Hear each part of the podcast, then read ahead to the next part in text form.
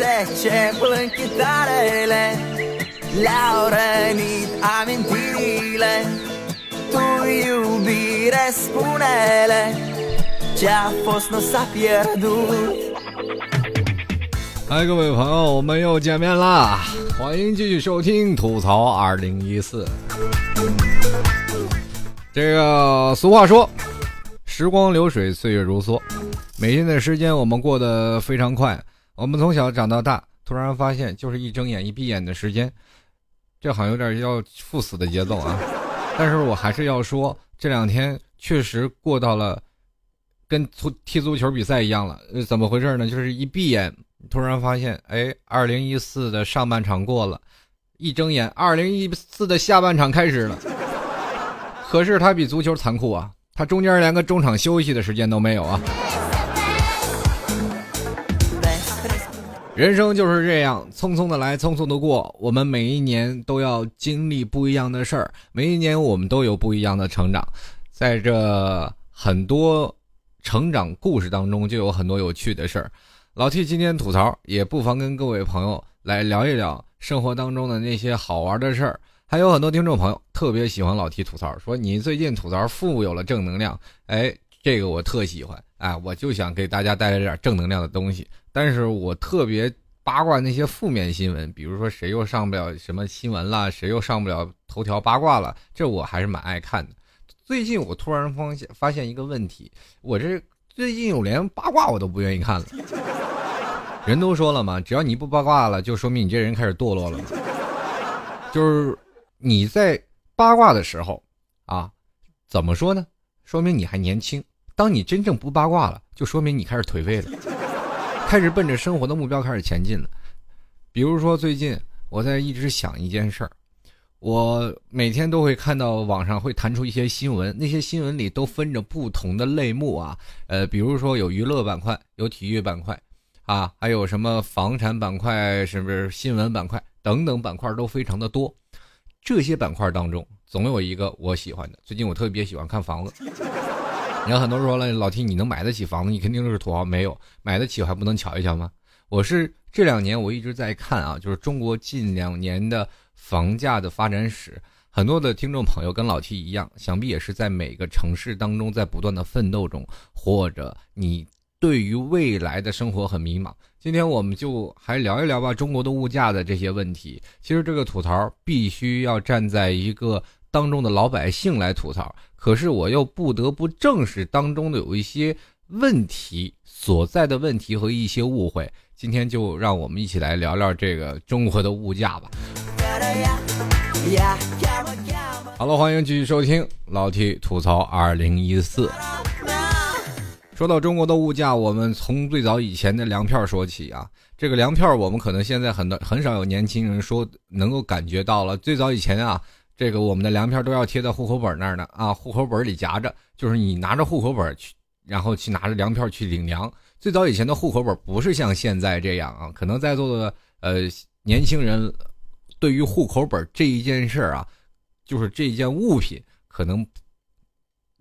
对于我们现在认识的，它就跟毕业证一样，有个大皮儿，然后中间有几行击打的。最早以前的户口本都是手写的。如果你没有见过，你可以问问您的爸妈，包括现在九零后，可能八零后，呃，稍微八几年的，八三年、八四年左右的人啊，一直到八一、八零，这些肯定是八四年或者是八五年、八六年往前的这部分人，可能稍微能记得最早以前的户口本的样子。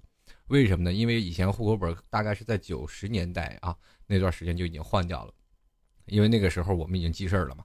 呃，户口本最早以前我在我印象里是个红色的大本子，就跟现在我们的笔记本是差不多的。这个本子后面印了不同层面的章啊，不同层面的章啊，叫红章啊，这各种章啊，当然就没有李鸿章啊，是章。啊，各种的章，比如说今天发粮票啦，明天发这个了，啊，我们在我小的时候还没有经历过，就是说我去买粮，因为那个时候都是父亲母亲他们在忙活这事儿，啊，过去的粮食对于我们来说还是弥足珍贵的。可是我们从小八零后、九零后就已经生在幸福间了，就是在这个年代当中，我们已经感受到能吃到大大米面啊，大米啦啊，或者是面面粉之类的东西了。再往前一点，他们就要吃糠咽菜了。这是不同层面，我们在幸福瓦罐的当中的一代啊，很多的人一直在呃批判我们。比如说，你可以看到你的爸爸妈妈现在对你的溺爱，很多的人说了，对溺爱是来自于哪里？我们现在可以去想，现在八零后很多都已经生了孩子了啊，都已经了有了家庭。当然，像我这种的败类还是很少的啊，就一直单着。但是像那种的已经结婚生孩子的八零后来说，为什么你会发现爷爷奶奶对你的孙子啊和孙女特别的溺爱？就是因为他有一份愧疚在于你的身上，因为在那个年代你吃不上喝不上，真的是可以说是这样。我小的时候家里也没有什么电视机啊。啊，就是可能是在很小的时候才有啊，大概四四五岁了才有的电视机，就是我们才能买得起电视机。那个时候过得比较苦，而且曾经的那些粮油站啊，我们现在可以去超市买到各种的金龙鱼啊，各种的不管什么样的什么色拉油哦、橄榄油，或者是你粮油、柴米油盐酱醋茶，这些都是可以买的。最早以前这些都是国营企业，你知道吗？就是你必须到国家的锁定的，这叫什么肉铺。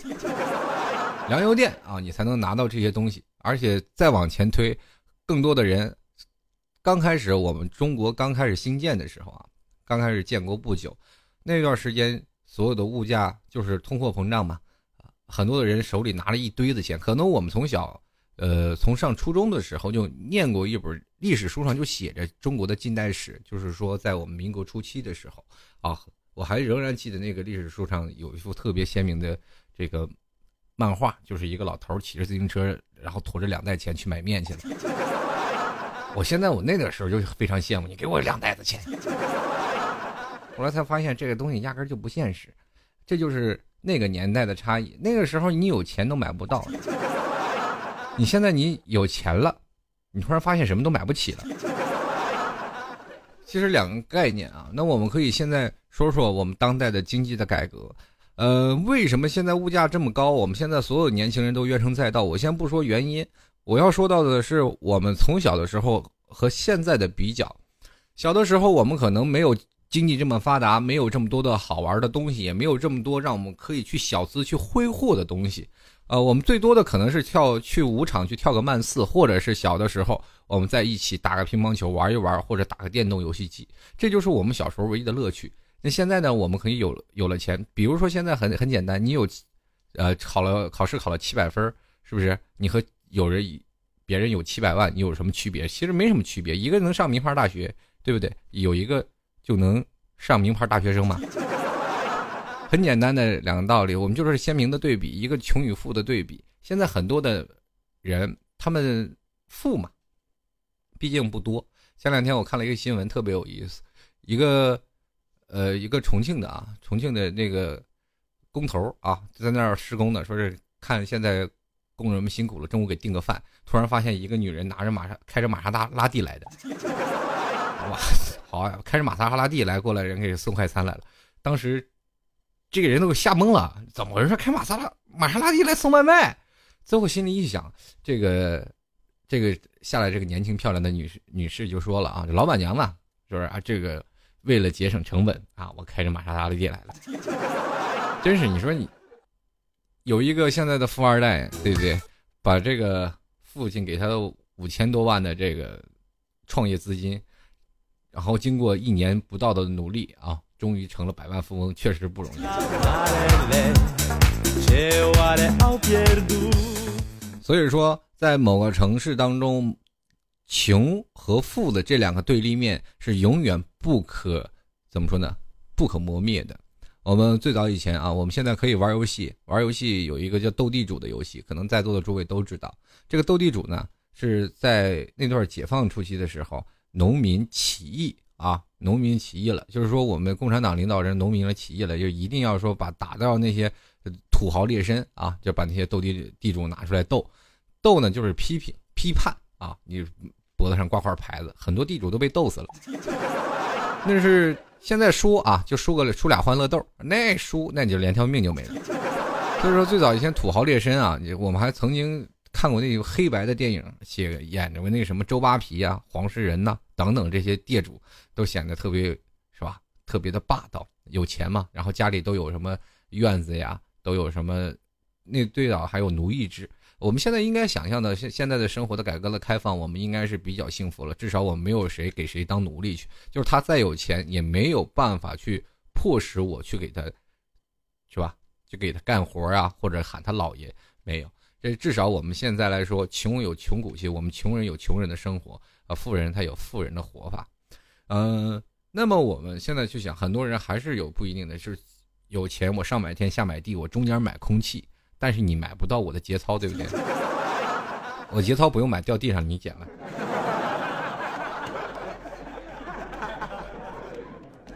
所以说，有些东西还是没有办法用金钱来衡量的。呃，所以说，对于现在这个生活的方式，我们可以去想，现在中国人，比如说中国这一个大的发展中的城市，嗯，有十六亿的人口啊，啊，十六亿人口，我们可以说有大概十亿的人，啊，不不不不，十亿的人是穷苦人民，对不对？有那么三亿的人是非常穷苦人民，剩下三万三亿人就是富人了。那国家如果要都这么富有，那还要国家干什么？那国家都乐死了！哎呀，赋赋税，赋税再加再加一百分之一百。我们现在经过不断的成长，在我们作为现在当地最普通、最普通的一员，我们来看待现在城市的物价。就比如说啊，站在我们一个个人的立场来看待物价，比现在马路上我们去买个东西，比如说我们现在去看看场电影，去买杯咖啡。现在的星巴克非常的贵啊，大概三十多块钱，但还是我看到每次去星巴克的时候都人满为患。我曾经我一个月赚一千多块钱的时候，我也去过星巴克，当时也冲了一把什么呢？大爷。让我当时我认为我能买得起星巴克，就已经是在这社会当中非常有地位的人了。后来才发现那是平民咖啡厅，就是没钱的人才来这里喝咖啡。然后基本这里就是来谈工作的，我的心很受伤。接下来我就没有办法去正视我自己了，我就只能认为这是一个我只能消费的地方。那么我们去想到一个喝咖啡居然能喝多少钱呢？我跟我一个朋友家里很有钱啊，这有钱到怎么说呢？这个车都换好几辆。今天他比如说现在限号，城市当中限号。你永远没有办法限限那些有钱的人，只能限那些没钱的人。你比如说一个城市，你今天单双号，今天你开单号，明天你开双号，好，家里好几辆车，单双都不带重复的。这个时候，今天开这个车，明天开那个车，啊，有天过来接我去喝咖啡，好，喝咖啡喝了一千多块钱，我不知道喝啥，咖啡壶在那儿烧着，当然确实服务很好啊，这边给你给你烧着壶，闹着咖啡，我当时喝我还没感觉呢，还没有那个美式咖啡。就是星巴克的好喝，我觉得只是这样一个想法，所以说在某些情况下，我们过的是一种生活的状态和态度。对于物价的飞涨，我们只能因人而异，每个人对号入座。呃，最给我感触最深的就是曾经我在深圳的时候，啊，那段时间我的工资不算高也不算低，大概是在几几年的时候，我两千年初期啊，两千年初期，你看现在我又下意识的暴露了我的年纪。但是我也无所谓了，反正破罐破摔。在那个时候啊，大概没没有多少钱啊，一两千块钱啊，相对来说算是一个中层吧。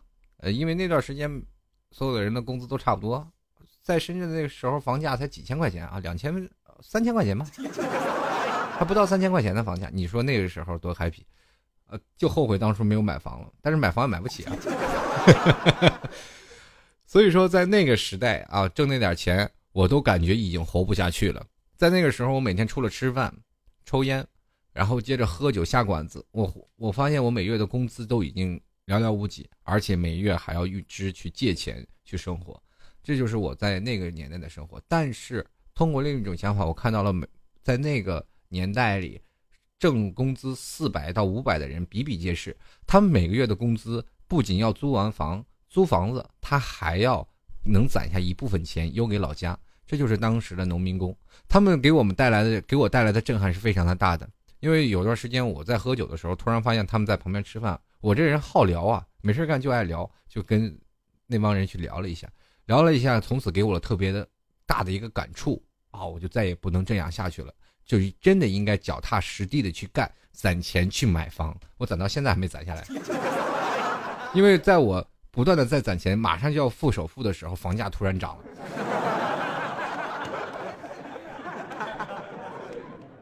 那你也不能让我去抢银行吧？这于是乎，我就在一直等啊，期待着我能把这钱呢能涨下来。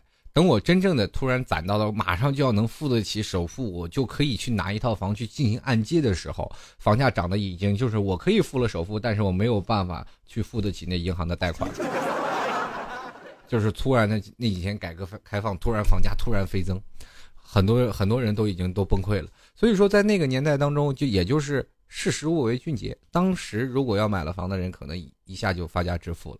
现在很多人都说了，很多城市都非常有钱呀，尤其是在一线和二线之间，娶一个当地的人，那真的是一个天造的福分。呃，很多在外务工的人员，可能跟老 T 都有同样的遭遇啊，可能都有这样的。不同的感触，就是我们在外头来上班或者来上学的人，现在有听我的节目的有很多的一部分大学生啊，有很多也已经在外头摸爬滚打很多年的人，他们可能在这里就会想到当地的一部分人，当地的一部分人他们是怎么生活的呢？可能从最早也就是农民出身，就是可能种种地，后来国家就占用他们的地了，说你们这个地方必须要拿出来了，盖房盖楼，然后买了你的地，所以说这个地。他一买一拆迁，好，马上变百万富翁、千万富翁。所以说，这有部分人管这个名字叫做拆迁户的美好生活。我一直想不通，为什么还有那么多钉子户？这钉子户他们是有什么想不开的，还是想要多要点所以说，在某些情况下，这些呃拆迁户们也是给了我们当代的很多的人产生了年轻人啊，产生了不小的冲击。也就是说，我如果在这城市当中奋斗这么多年。不如我去找个拆迁户，入赘到他们家，或者我嫁给他们家，又有房又有车又有地啊，还有家里还有很多闲钱。现在我在很多这个杭州这个城市，或者不管在北京、上海，乃至于广州、北大、广深这几个地方，你总会能看到不同的城市当中。很多人会有好几套房子，而这些好几套房子会分割出来几个套间租给大家去住。呃，前两天我看了一个新闻啊，杭州的一个房子里大概就是一套房子里住了九百多户人家，你想想这是什么情况？就是他把套间给你隔起来了。正因为这样，还能满足一部分用这个年轻人的需求。这个房价确实很大。那么我们去想，这房价这么高，我或者是现在的物价这么贵，是什么引起来的呢？还是有一定的原因啊，我们很很多的人啊，年轻人现在保持着一种抱怨的态势，我就不行，我就要抱怨这个地方不行，就就是钱钱太贵，我怎么会生在这样一个国家，生活在这样一个社会？年轻人会抱怨，没错，这是每个人都会抱怨，包括我也一样。我在每次抱怨房租太高的时候，每次我在每交这个给房东啊见面，是我一件最痛苦的事情。房东大老远，哎呀，你来了，他乐呵呵来了，我就非常心如刀绞啊，每走一步都是一个坑啊，我就心想，我的血汗钱。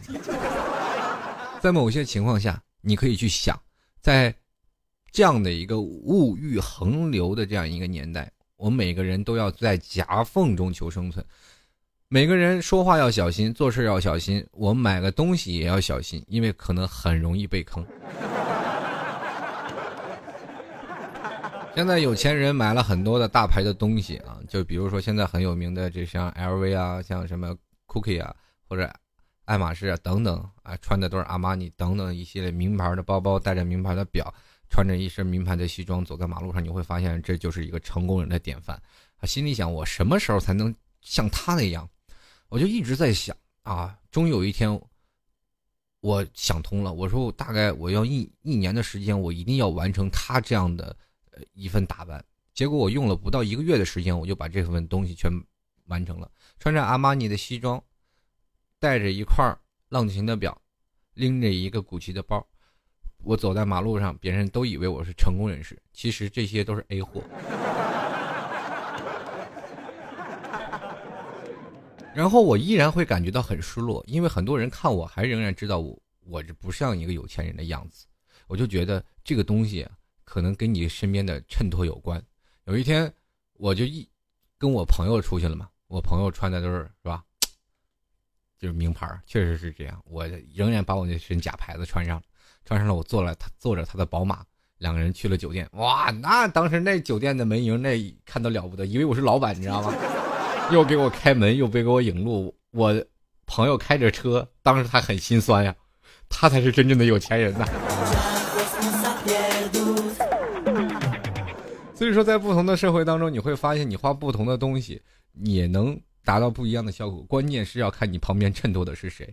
都说了，香车配美女，然后这个美女神呢？美女，我们都心知肚明是吧？美女配干爹嘛。现在很多的年轻人，他们的思想的方式可能也有一些不一样。我们那个年代很傻啊，可能到初中到高中，我们都不太了解现在社会上物价到底有多高。我们只知道一块糖一块啊一块钱，我能买十块糖，就可以足以满足我内心的非常好奇的一种心理。而且在那个年代，没有现在城市当中这么诱惑。就算给我们一百万，我们也不知道该怎么花。你知道，当你在一个接触到年纪当中的时候，你会发现这一百万拿到你手上，你真不知道怎么花。我们现在去设想一下，如果真的有一天，我们每天都梦想要买彩票中五百万，可是真的中到五百万的时候，你真的会有规划的去花掉这五百万吗？或者是你真的会觉得这五百万去拿去做理财和投资，你真的能赚钱吗？这是一本不小的学问。你现在去想拿五百万，我反正不管天上掉下来就花花花天酒地。当你真正养成了这种花钱的习惯，你会发现，最后当你一分钱没有了，你依然什么都没有，一无所有，可能比以前还落魄。人生活就是这样。后来我们居然发现，现在的年轻人的对于社会上的诱惑越来越多，而且现在的这个成年人也越来越坏了。往往很多的女现在的小女生特别呃追求时尚，看着。攀比的心理啊，现在的攀比的心理特别严重。就是在小的时候，我们没有什么太多的攀比，就是你今天有双球鞋，我明天有双球鞋，就是非常了不得了。父母二十块钱就打发了。都当时我心想，我最幸福的不是我们，是父母。那你看现在的学生啊，现在的小年轻，他们这个人背着一个名牌包，那个人挎着一个名牌表，两个人走在校园上，这个时候最痛苦的是谁？最痛苦的是父母。为什么我说了，现在他们背着名牌包反而痛苦的是父母呢？第一，如果说父母是有钱人，他们会让自己的子女不要那么炫耀。第一，保证人身安全，因为这个社会当中，你要知道很多人有仇富心理的。你有钱了，我可能真的是吧祸害你。就是很多有钱人真的很低调啊。说句实话，你如果他毕业了，你都不知道他真的是一个百万富翁，或者是你你都不知道他们家都是资产上亿的。就是越有钱的人越低调，你就特害怕嘛。那你看现在的年轻人，就是说，比如说我要跟这一个女孩子要比啊，这个两个女孩子两个人要攀比，这时候父亲母亲是工薪阶层，工薪阶层的时候，你又又没有办法去满足这个女孩子的需求。你说一个都四千多块钱，两老两口的工资就没了。这个时候他们就要去想，如果不满足这个孩子的这个心理，那么下一步面临的是什么？当一个现在的小孩非常有心机，我要得不到的东西，我一定要得到，不管通过什么样的手段，可能到后来他还会通过不同的途径去拿到这个包。当然，这个包会他会失去一些东西啊，这就是现在当在一个社会的阴暗面。当然，这只是其中的一方面，不是所有啊。我只是说，现在的孩子可能是比较幼稚，但是偏偏有一部分人他们会把你这份幼稚来当做一些东西来利用。那么这些罪魁祸首是谁？什么呢？就是现在的物价问题，啊，我们现在的物价过得非常的不幸福，就是会觉得自己什么都买不起，啊，前段时间我去商场去逛了一圈然后摸着自己钱包特心疼，我都什么都没买，我就觉得特心疼，因为我在那里商场一看，我一个月的工资只够买几件衣服，而且还是打折，我打五折的，然后我就心想了，这有些情况。之下为什么这些衣服这么贵呀？而是产生一种牌子的效应。我们可以知道，在中国现在很多的地方的物价都是比所有的，呃，比应该不是比所有的城市啊，比所有的那个国家，应该是相对来说别的国家而言是稍微要偏贵一点。我们现在去想，呃，很早以前我买一件衣服啊，可能只需要几十块钱啊，三五十块钱就能买一件。现在呢，三五十块钱你也只能买到一些批发货，对不对？然后在这些情况下当中，我们如果说穿三五十块钱，你让哪好好意思出去跟人玩去？就是攀比心理在这里嘛。现在城市当中的物价有很多的方面的原因啊，比如说我们现在，第一，我们就拿跟美帝比吧，啊，美国啊，现在经济发展强国啊，大国 number one 一哥啊，在他们的经济体系下，我们我看了一则新闻啊，这则新闻确实挺震撼我的，就是说专门有人去美国去体验这样的生活了，他们的呃消费的能力啊，包括他们的。幸福的指数可能要比我们高一点，为什么呢？他们可能物价稍微低，低的原因是什么呢？就是说，先不说原因，我先跟大家来说说这这组数据啊，就是说美国，呃，人均工资大概是五千块钱，中国人均工资算五千吧，但是还有很多人没达标啊。中国挣五千块钱的人民币啊，美美国是挣五千块钱的美金，那相对来说，你咱咱们就知道差别在哪里。但是我们去想啊，这个，在美国你买一辆宝马是三万美金，他们人均又是五万美金，大概是奋斗几个月就能买上一一辆车了，还是宝马。我们这一辈子就是五千块钱，攒一辈子你也买买不起一辆宝马呀。一辆宝马五十多万，然后如果要是一个阶级大概混个十年二十年，大概就可以在美国去买上一套房子了，就是大概美国一套房子大概也是二十几万美金吧。所以说，在这个情况下，中国呢，房价我们现在想都不敢想，一百多万。我我不知道这个工资和这个东西相差太悬殊了。比如说，像在美国买一张门票呃买一张电影票吧，大概只是他工资的千分之一或百分之一。那么在中国呢，就确确实实是十几分之一了，或者是百分之一。在每个每个地方啊，就是说。在中国的现在的哪个地方，当然也有三六九等的，比如说大城市物价就稍微贵一点，小城市物价便宜一点，啊，越大的城市它的消费水平越高，啊，房价也是越贵。但是为什么我们中国和国外差经济差距这么大啊？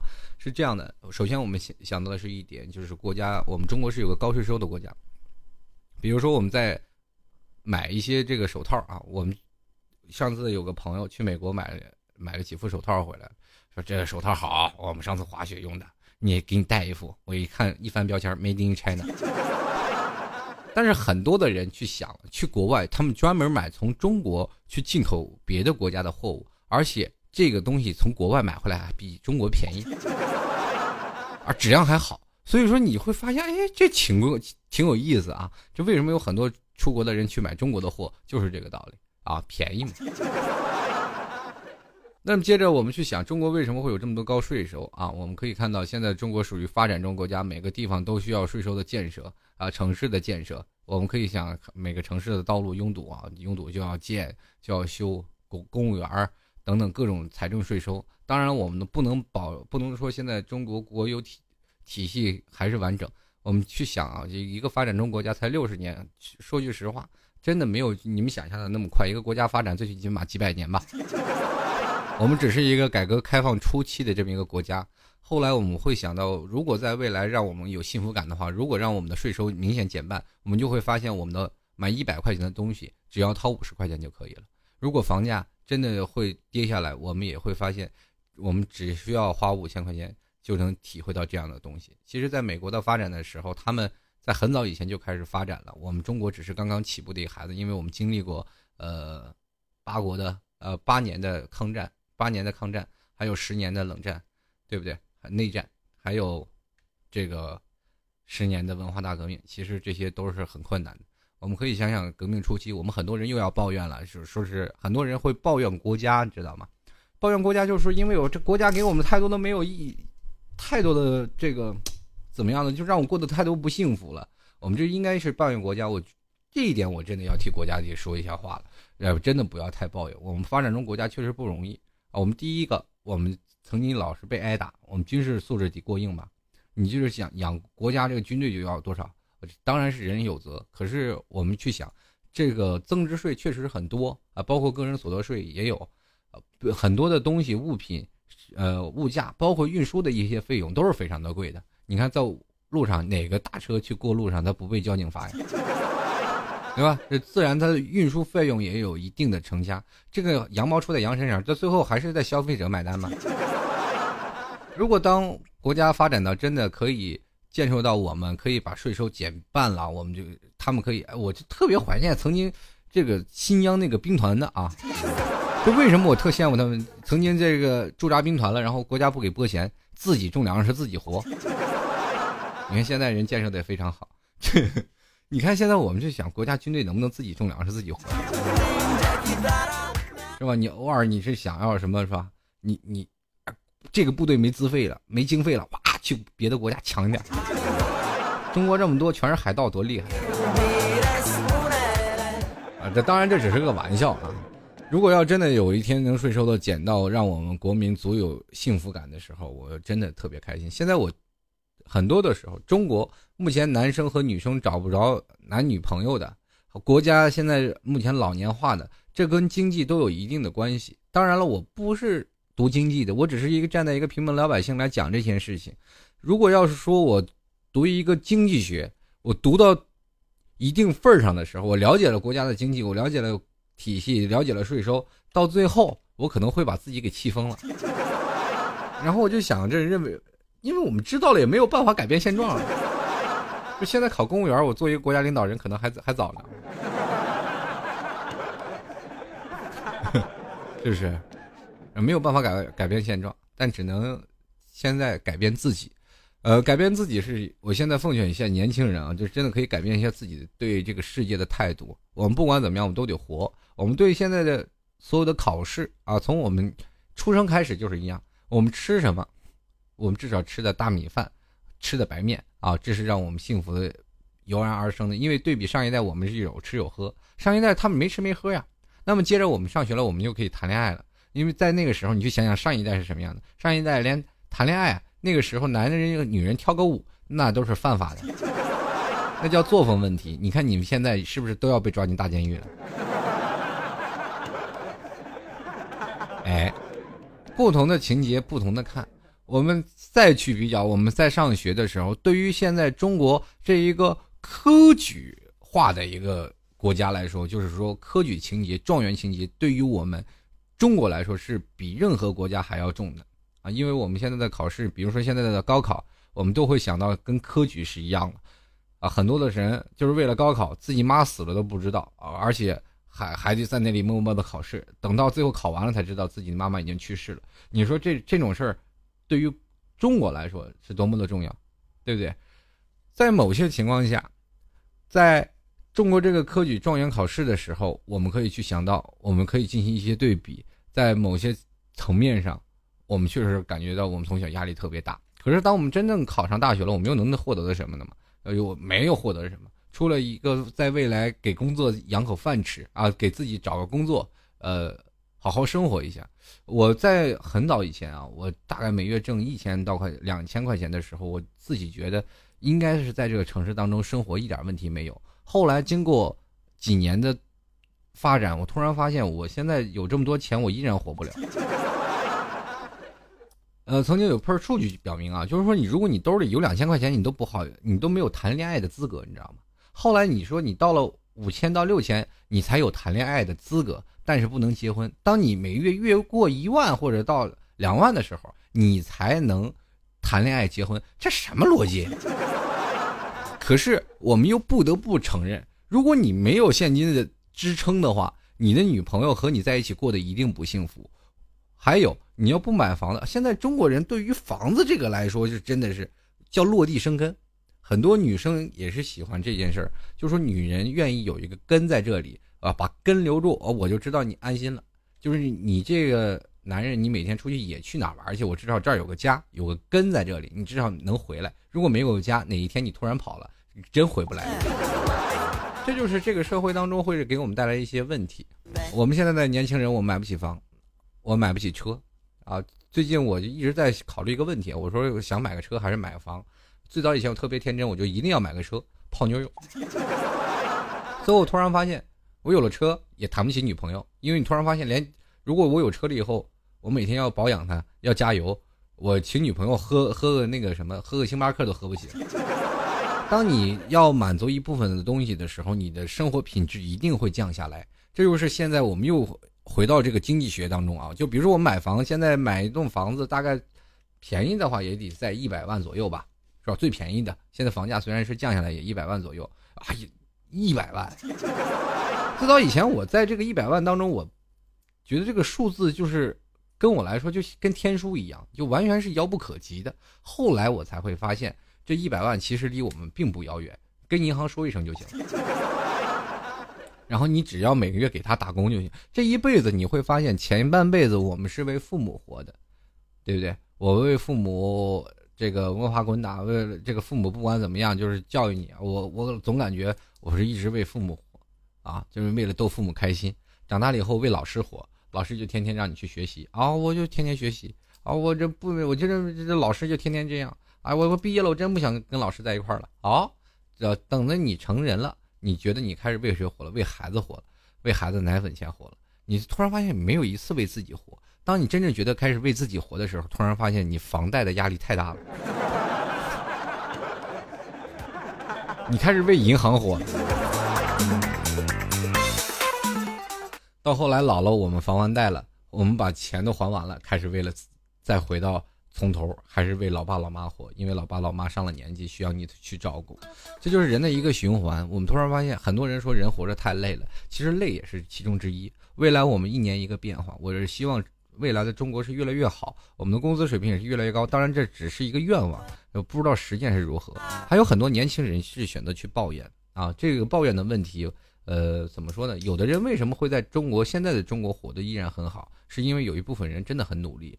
呃，在座的诸位可以给你分享一个故事：如果你在一个二线或者三线的城市，或者是呃认为你的家乡并不是很大，没有出来走的这些这一部分的听众，呃，你们可能在家里奋斗，会认为每天的工资不高，而且呃每天生活太过于安逸啊，埋怨特别多呀，而且是也是抱怨现在的物价。你可以真的有时间来大城市来看看那些真正在大城市奋斗的这些年轻人，当然你会骂他们有病啊，我也会经常骂我自己有病。你图什么？在家里你说房子也买了，是吧？在家里也有房子，在家里你老爸老妈在家里总不能把你饿死吧？你总在家里有房子，你每个月挣个两千块钱，每天吃的，啊呃这有有荤有素的，还是蛮开心的。至少你在家里是无欲无忧的这个日子。可是你到外头，我们就是饥一顿饱一顿，而且加班要很晚。嗯，比如说像类似于我这样的生活当状态当中，可能很多的朋友都有过类似的经验啊，就是每每天从早忙到晚，可是还挣不到多少钱。就像我一样，我从早晨开始上班，一起来一睁眼就马上去投入到工作状态，然后下了班吃口饭回来继续再上班，再一直忙到深夜到一点到两点。所以说这个状态已经持续了很长时间，你一直没有办法得到短时间的回报。你总是认为人生活当中就是应该特，应该是消遣一点。可是这个社会会让我们的步调和我们的节奏过得特别快。我们人嘛，活着就是为了折腾，有的时候该为自己努力就加倍努力一下。呃，年轻人的时候，我们总是想挥霍青春，想要去玩。可是在这个最值得让你去奋斗的年纪的话，你不去奋斗，到后来可能你是真的还是会觉得去抱怨啊。我们每个人都会抱怨，从出生的时候我们就抱怨自己的。老爸，就比如说我一出生没多久，我就正视到我自己的长相问题，我就抱抱怨我老爸老妈基因不好，给把我生成这样。上初中了，我就抱怨我自己的记忆能力不好，就是说这为什么抱怨我这考学什么都记不住，是吧？这什么都想不起来。你看，等到了上了大学，我又开始抱怨我自己的经济能力问题了。这为什么呢？就是说每次月给我的生活费确实不高，那我这。每天抱怨没有生活费怎么泡妞啊，对不对？最后终于突然发现没有生活费也是好处嘛。你这泡到了一个比较有钱的，你突然发现还幸福感油然而生。我终于长大成人了呢。后来呢，到最后啊，我们去到那个哪里啊，就是上了社会，你才会发现，哎呀，你抱怨的太多了。我抱怨物价高，抱怨买不起衣服，抱怨交不起房租。抱怨今年的水电费又要欠费了，又要抱怨工作给的不是很好，又要抱怨老板给的太多的东西，又要抱怨房价太高。其实我们有没有正视自己，有没有努力呢？如果你要真的努力当中，我们还得不到回报，我们也不要去抱怨。如果人生你天天去抱怨的话，你真的永远无法向前。我们人生就是打击自己吧。还是那句话啊，加油努力！这个面包会有的，牛奶也会有的。我依然相信相信着这句话。虽然说我现在认为房子对于我来说依然是高不可攀，但我从来就没有停止过对楼市的观望。我可能一辈子都买不起，按照我现在这样的标准来说。我一辈子都买不起，但是我愿意为他去努力。人呢，这位有很多的东西是需要去挑战。我们不要去比美的地方啊，就比如说我们很多人会拿中国物价和美国去比，就像我刚才所说的一道数据，很多人美国人是过得很开心、很快乐，但是那边也有很多的伤亡率啊，但是那边的治安未必会比中国好，对不对？现在中国城管都已经换成了文明执法，改为官了，对吗？啊，我们很多人会抱怨中国现在各种体系不健全，中国各种情况。我们要明白，如果说我们不去抱怨，在这个当中，在这个环境当中，能够依然游走、游刃有余的人，他才是最幸福的。你一定要成为这样的人，而不是选择去抱怨房价的人。因为，因为我们没有能力去改变这个特别快的能力去改变这个现状。比如说，我们现在，你真的能组织十六亿人都不去买房子吗？你没有办法阻止，对不对？人该要娶媳妇的娶媳妇，该要买新房的还是要买新房。另一点，我们可以如果说中国真的有那么新奇的话，我们真的会发现我们是全世界最不可，是吧？最不可与挑战的，我们中国人是最厉害的。可是有的时候我们地方大了，是吧？鸟就多了，也就林子大了，鸟也多了，那什么鸟都有。我们突然发现，我们不能把每个人的想法都能集中在一起。但是你一定要到了你这个岁数，比如说你现在还二十岁，你就应该往二十五岁的方向去想一些问题。当然了，我们不能虚度自己的青春嘛。我们该玩青春的时候，我们还是要玩，但是不要后悔。但是心智要慢慢一点一点的提升过来。我们很多的人都说了，这个提升是怎么想的？多接触一些成年的人啊，比如说多接触接触我。多跟他们聊聊天，多了解一下他们是怎么说的。我们现在年轻人跟这个有代沟。我跟年轻人聊天的时候，我也有代沟，因为他们有时候说的那些什么东西、什么词儿，我都会突然发现我完全不懂。啊，我就跟这老一辈的人，我也有代沟，跟他们也聊不到一块儿。认为我跟他们聊老婆孩子热炕头，我这聊我的创业激情，你根本没有办法去聊。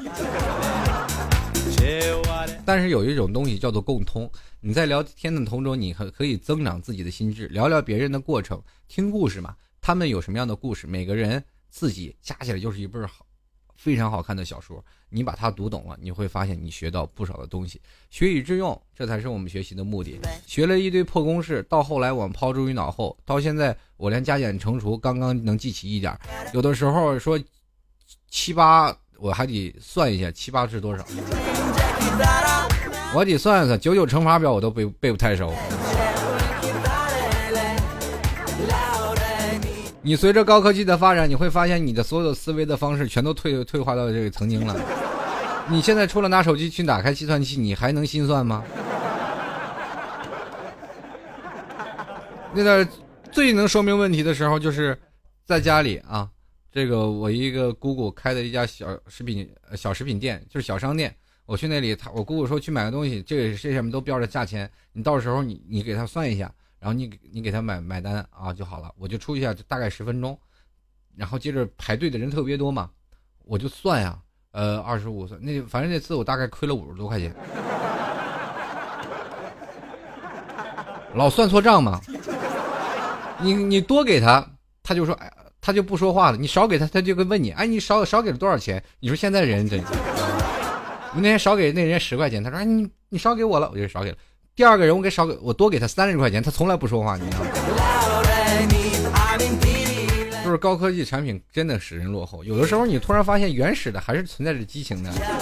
大家可以有时候玩玩复古的东西啊，玩玩复古的游戏，或者是用一些最古老的方法去解决现代的问题。哎，有的时候还真的能想象特别开。哎，我比如说我现在就是买不起房，我就会忆童年嘛。我以前住那样的房子，但是现在有这么大的这么一个大 house，我买不起也是很正常的。但是我买一个小趴趴房还是能买得起吧？对不对？是会给人一个心理的安慰吧？我从小就是这样，我现在就这样。我现在要这样的房子，我是不是要求太高了呢？哎，这就是一个自我调节的能力。好了，各位朋友啊，这今天就是节目到半了，还是希望各位朋友呢都能正视自己的心态啊。今天这个节目这还是有点不太搞笑，也是希望各位朋友能够继续支持老 T。好了，希望各位朋友支持老 T 的，可以经常会来这个百老 T 的百度贴吧去聊一聊啊。最近百度贴吧有很多老 T 的照片，又又是被各位萌化了。可以在贴吧里搜索主播老 T 吧，同样也可以在各种的平台上收听老 T 的节目啊。还有可以在这个老 T 的微信公众平台跟老 T 进行聊聊天啊，还可以交流一下你的心得。幺六七九幺八幺四零五，是老 T 的微信公众平台幺六七九幺八幺四零五，同样也可以加入到老 T 的粉丝群二三零九四二四四四。好了，我们继续回来啊，听众朋友的互动留言，我们抓紧时间来看一下互动留言了。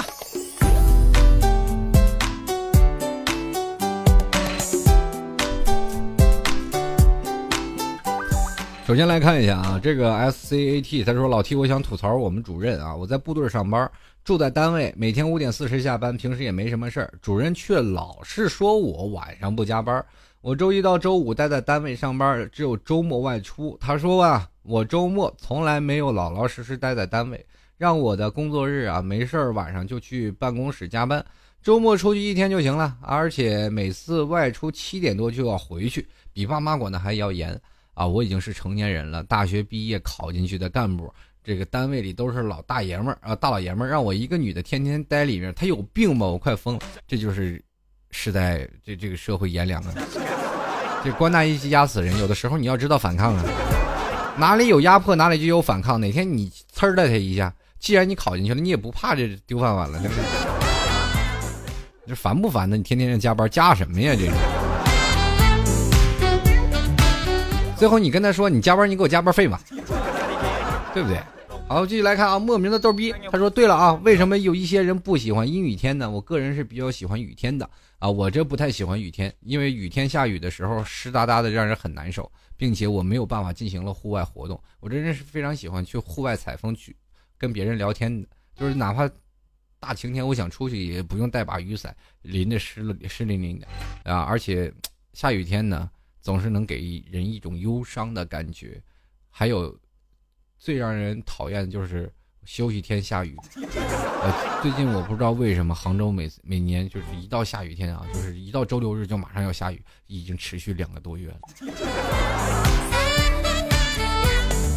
好了，我们继续来看啊，这位叫做屌丝，他说了，这个 T 哥能不能吐槽一下那些特傲的女人？太好笑了！今天开车在等红灯的时候，一长得挺漂亮的女人过马路，走过我车子的时候，看到她在看着她，啊，看着我在看着她，然后立马转头就转过去了，恨不得翘天的那种架势。我天呐，要吃呀！然后我就故意按喇叭，他就往前跑，竟然给摔倒了。当时我就乐了，叫你再傲。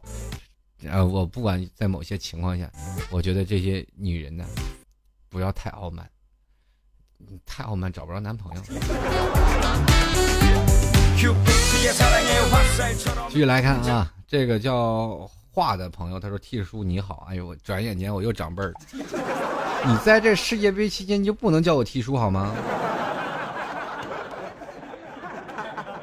下次叫叫叫赢。”最近输的我脑袋都绿了。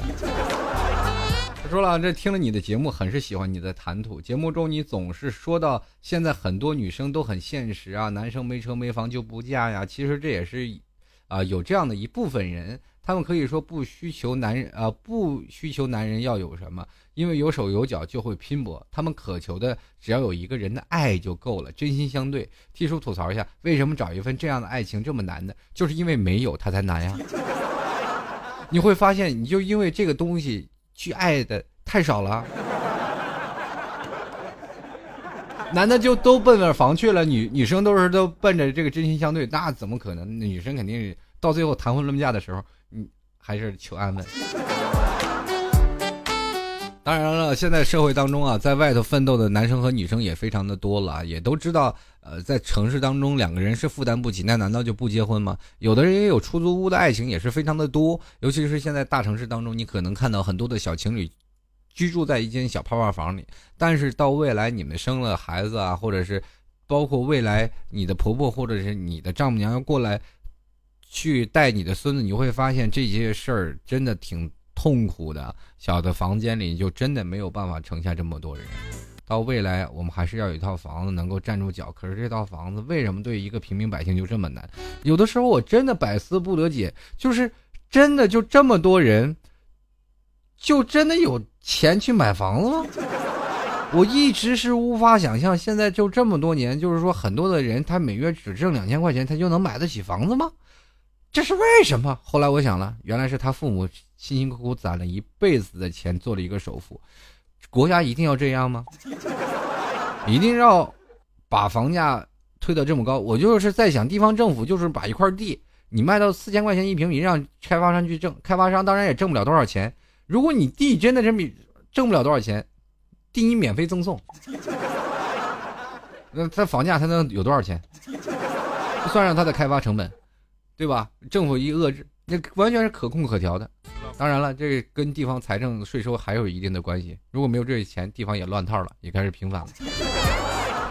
所以说，站在我这一个无知人的角度来讲，我就是希望房价降的越便宜越好，让我们大众能接受的品牌。我不需要你怎么样，就是耗尽我现在身上所能应得的一些钱。比如说，我现在工资，我现在两千块钱，就是你从我工资扣上两千五，就是只让我有五百块钱，我能住进这套房子就行了。对不对？因人而异啊！如果你要真的有人有一百万，那你就让他住两百万的或者是三百万的房子。当然这只是白日梦了，这一辈子够呛能够实现了。继续来看啊，戈桑梅朵桑啊，他说我让我朋友听了你的节目，结果他梦见你的节目已经发展到现场直播的电视栏目了。我希望未来以后会这样，不过现在目前我这点水平还够呛啊。呃，不过我，但是我还是希望能未来真的有这么一天，能够让我站上一个电视的舞台上啊！曾经我出现过，但是是嘉宾啊。继续来关注我们现在听众朋友的留言啊，这个有个叫做全村人的希望啊，他说了老 T 啊，人家都说两个人之间新鲜感只有半年，你怎么看？我看不懂，新鲜感半年，那我因人而异。我旁边有个人一直新鲜的，就我看看他一年都新鲜，就是那那个两个人啊，两个人看他新鲜，他一直在冰箱里呢，对不对？你得看你想办法呀，对吧？如果你要不想办法，这个人两天就没有新鲜感了，都臭了。继续来关注啊，这我是一颗大白菜。他说现在的男生太沉稳了，死都不开口，我真想推到墙上嘣一口，愿不愿意？疼老娘一句话，我愿意。女汉子，我告诉你们，正是因为了你们这些女生太强悍了，男生才不愿意表白。以前表白顶多拒绝，现在轻则一顿骂，重则就是一顿毒打。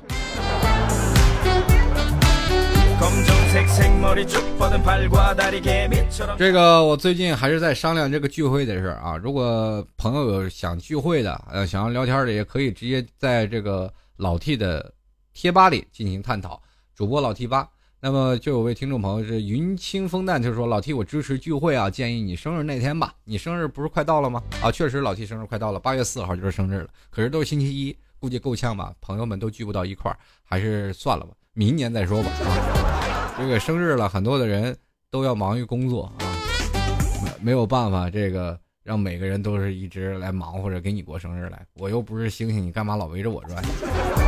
好了，谢谢各位的好意，我们继续来看啊。这位叫做丑的有味儿，他说了一直以为你是个已婚男人，结果这一听了你自己报没结婚，乐死我了。你都没结婚，我这年纪还急个屁！我告诉你，等你到我这个年纪，想急都没没招了，对吧？少壮不努力，老大徒伤悲啊！我现在就是心想，曾经我年轻就是你这种想法，我急什么急什么？到现在我真急死了，你知道吗？以前年轻时候总是认为年少轻狂，自己是哇，帅哥、白马王子，谁都都看不过去。现在呢，没有了。不管是什么情况下，找着喜欢的就直接拿下，结婚就得了。你看，像我这样现在困惑、穷破书生，百无一用，对不对？你想想我现在多悲剧！有现在发现的赶紧拿下。好了，各位朋友啊，喜欢老 T 的朋友，欢迎加入到老 T 的微信公众平台啊，幺六七九幺八幺四零五，同样也可以加入到这个老 T 的百度贴吧，主播老 T 八。如果喜欢老 T 的，欢迎在这个淘宝链接里拍上十元支持一下老 T。在淘宝里呢，怎么搜索？非常简单，直接搜索老 T 吐槽节目赞助就可以搜索到我那个宝贝了，拍上十元赞助一下就可以了，非常简单。如果你喜欢老 T 的节目，欢迎你去一下赞助。如果你要赞助了以后呢，想要明信片的，可以在买家留言里留言。老 T，我要明信片，并且留下你写信能够到的地址，而不是快递啊，写信能够到的地址，就可以收到老 T 的这个签名明信片了。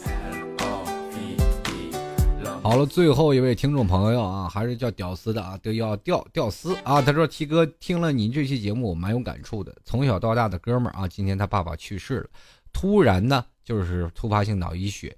这个我从小六年级的同桌，今年才刚上大学毕业。”刚步入社会的他遇到了这种事儿啊，对他打击蛮大的，不知道怎么安慰他。同时呢，我在反思自己对父母不够孝顺这样的事情呢，对我敲响了警钟。希望 T 哥可以做期关于亲情的节目，让我们每个人都可以给自己一个反思的机会啊。像一首歌《时间去哪儿了》，随着我们的长大，父母也一天天的变老，我爱他们，也希望 T 哥啊为我所爱的母亲们啊，父母的人啊。为我们所有爱父母的人做一档节目，也祝七哥身体健康，出门在外能让父母少操一份心，也是孝顺的一种体现啊！也谢谢你啊。那么在这里呢，我还真是翻出了我们曾经几年前啊，这个大概三年前做的一个广播剧啊，就是那是做给母亲的，也是算发给一个长辈儿的一份礼物吧啊。这个时候翻出来就给各位朋友来听一听。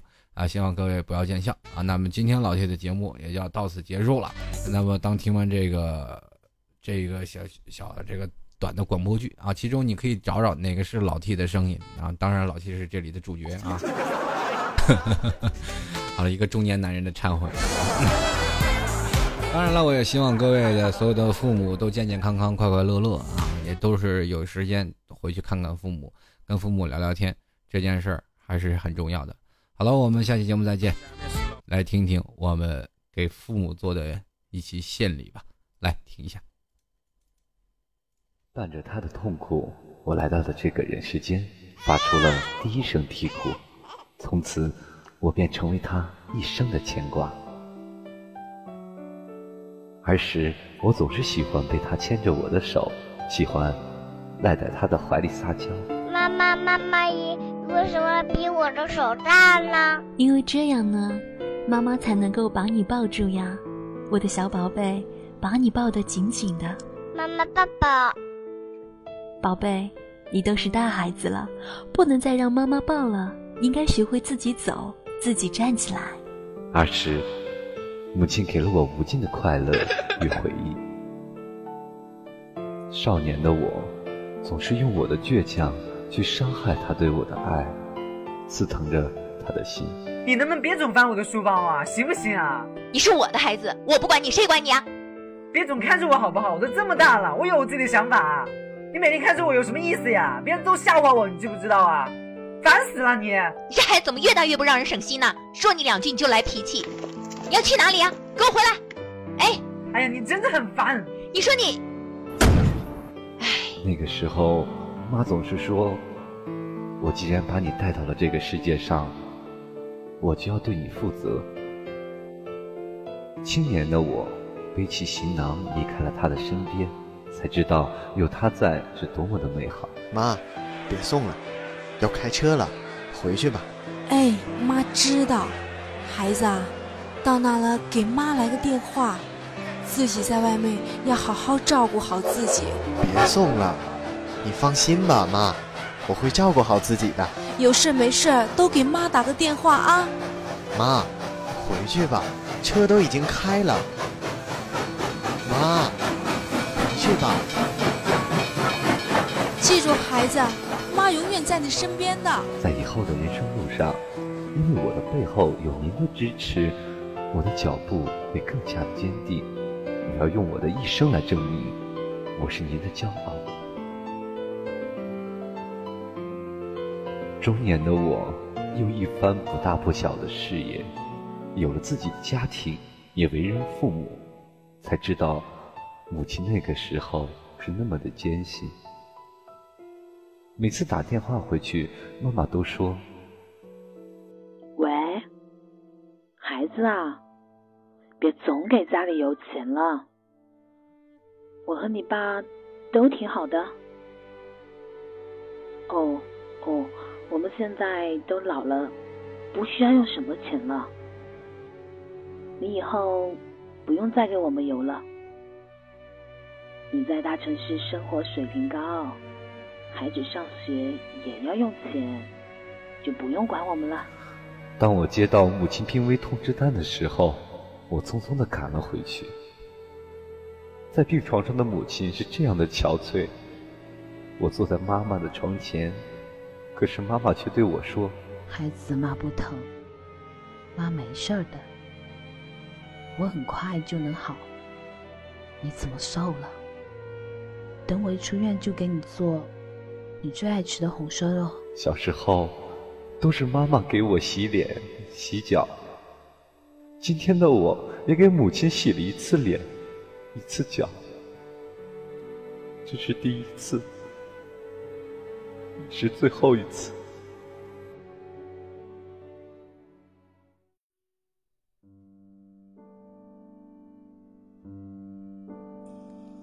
比高山更高远的是母亲的疼爱，比深海更深沉的是母亲的关心，比蓝天更广阔的是母亲的包容，比大海更博大的是母亲的胸怀。